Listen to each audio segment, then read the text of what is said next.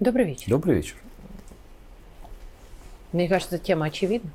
Сегодня стоит нам поговорить о визите главы КНДР, великого Ким Чен Ына. И, собственно, неожиданностью главной стало не только то, что он сказал. Мы, в принципе, могли подозревать, что и спецоперацию поддержит, и много чего интересного будет обсуждено, но то, что его визит а, не закончится встречи с Владимировича, а продолжится по просто просторам и весям необъятной России, это, конечно, интересно. Вот что еще скрыто оказалось за смыслами и наоборот. Хорошо. Давай я начну с утверждения, которого до сих пор ни разу в нашей программе не делал.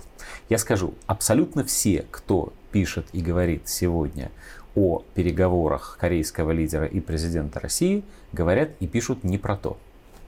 Абсолютно все по какой-то неведомой мне причине, а это называется западоцентризм на самом деле, пишут о том, что Корея может дать России в рассуждении помочь России на Украине.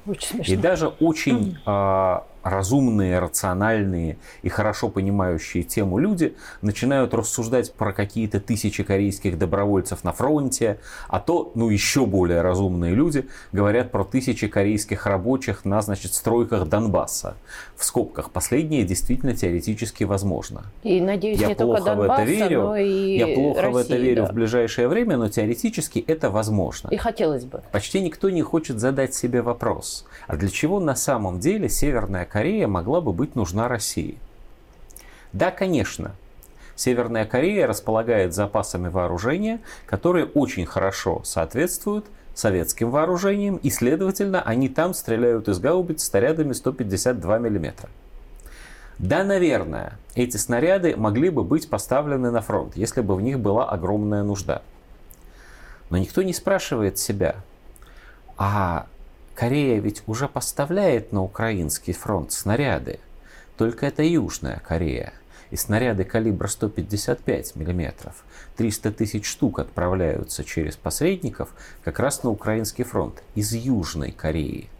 Но ведь это означает, что арсеналы Южной Кореи оказываются пусты. И это означает, что наша дипломатия может создавать напряжение на Корейском фронте со стороны Северной Кореи для кого? Для нашего главного врага, для Соединенных Штатов Америки. Что собой представляет Корея? Не так давно по историческим меркам, по историческим меркам, собственно, вчера, два поколения назад, еще единое государство, только что освобожденное от японской оккупации. Это единое государство было погружено в войну.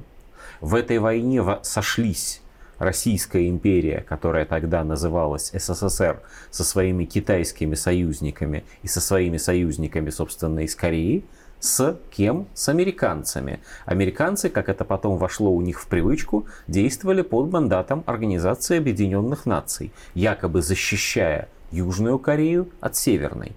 В истории Соединенных Штатов Америки эта война была самой кровопролитной.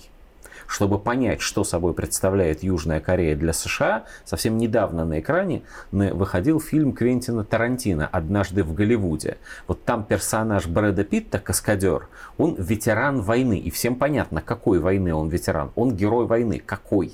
Если бы это был наш фильм, то он был бы ветеран Великой Отечественной. Но он ветеран как раз корейской. Он в Корее геройствовал. Это самая страшная война, в которой, как им кажется, они почти что победили. Эта победа заключалась в том, что Пхеньян не смог захватить Сеул, что Корея была поделена практически ровно пополам.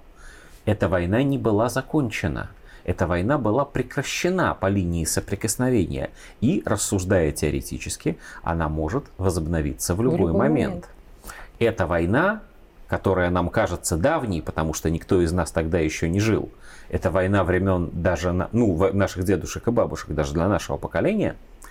Эта война заставляет американцев до сих пор держать в Южной Корее вполне солидный военный контингент. Эта война заставляет Японию, Южную Корею, Тайвань постоянно опасаться возобновления военных действий, которые может начать Северная Корея, чтобы вернуть свои территории. И вот лидер Северной Кореи приезжает в Россию. Не первый лидер Северной Кореи приезжает в Россию и не впервые ведет разговор с Владимиром Путиным. Но о чем он ведет разговор?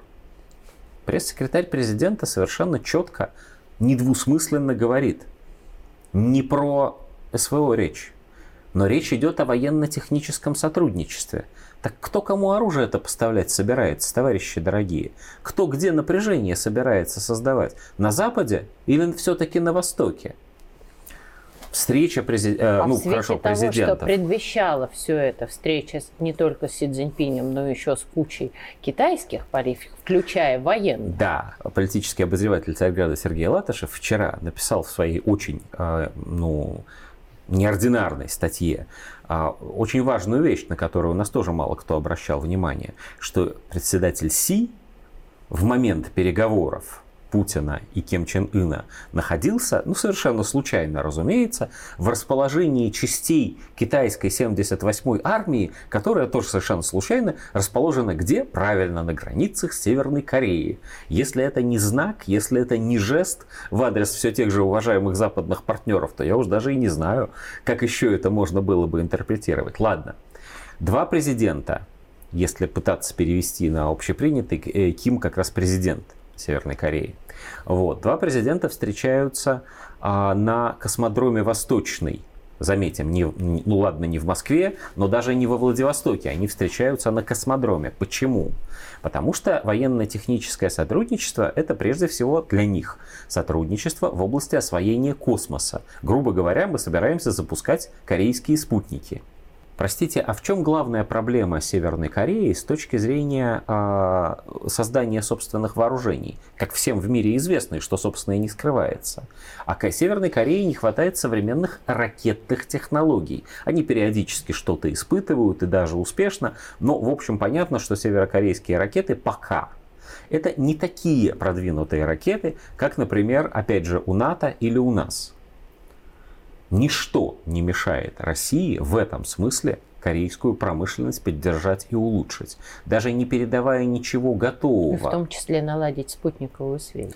Совершенно которой не справедливо. хватает для ракет. Спутниковая разведка, Да. спутниковая связь, целеполагание, Наведение. целенаведение, тренировки в запуске на орбиту. У Ю- Северной Кореи космодром, между прочим, есть. Она, конечно, пока ну, не перворазрядная космическая держава, но все-таки впереди большей части нашей планеты.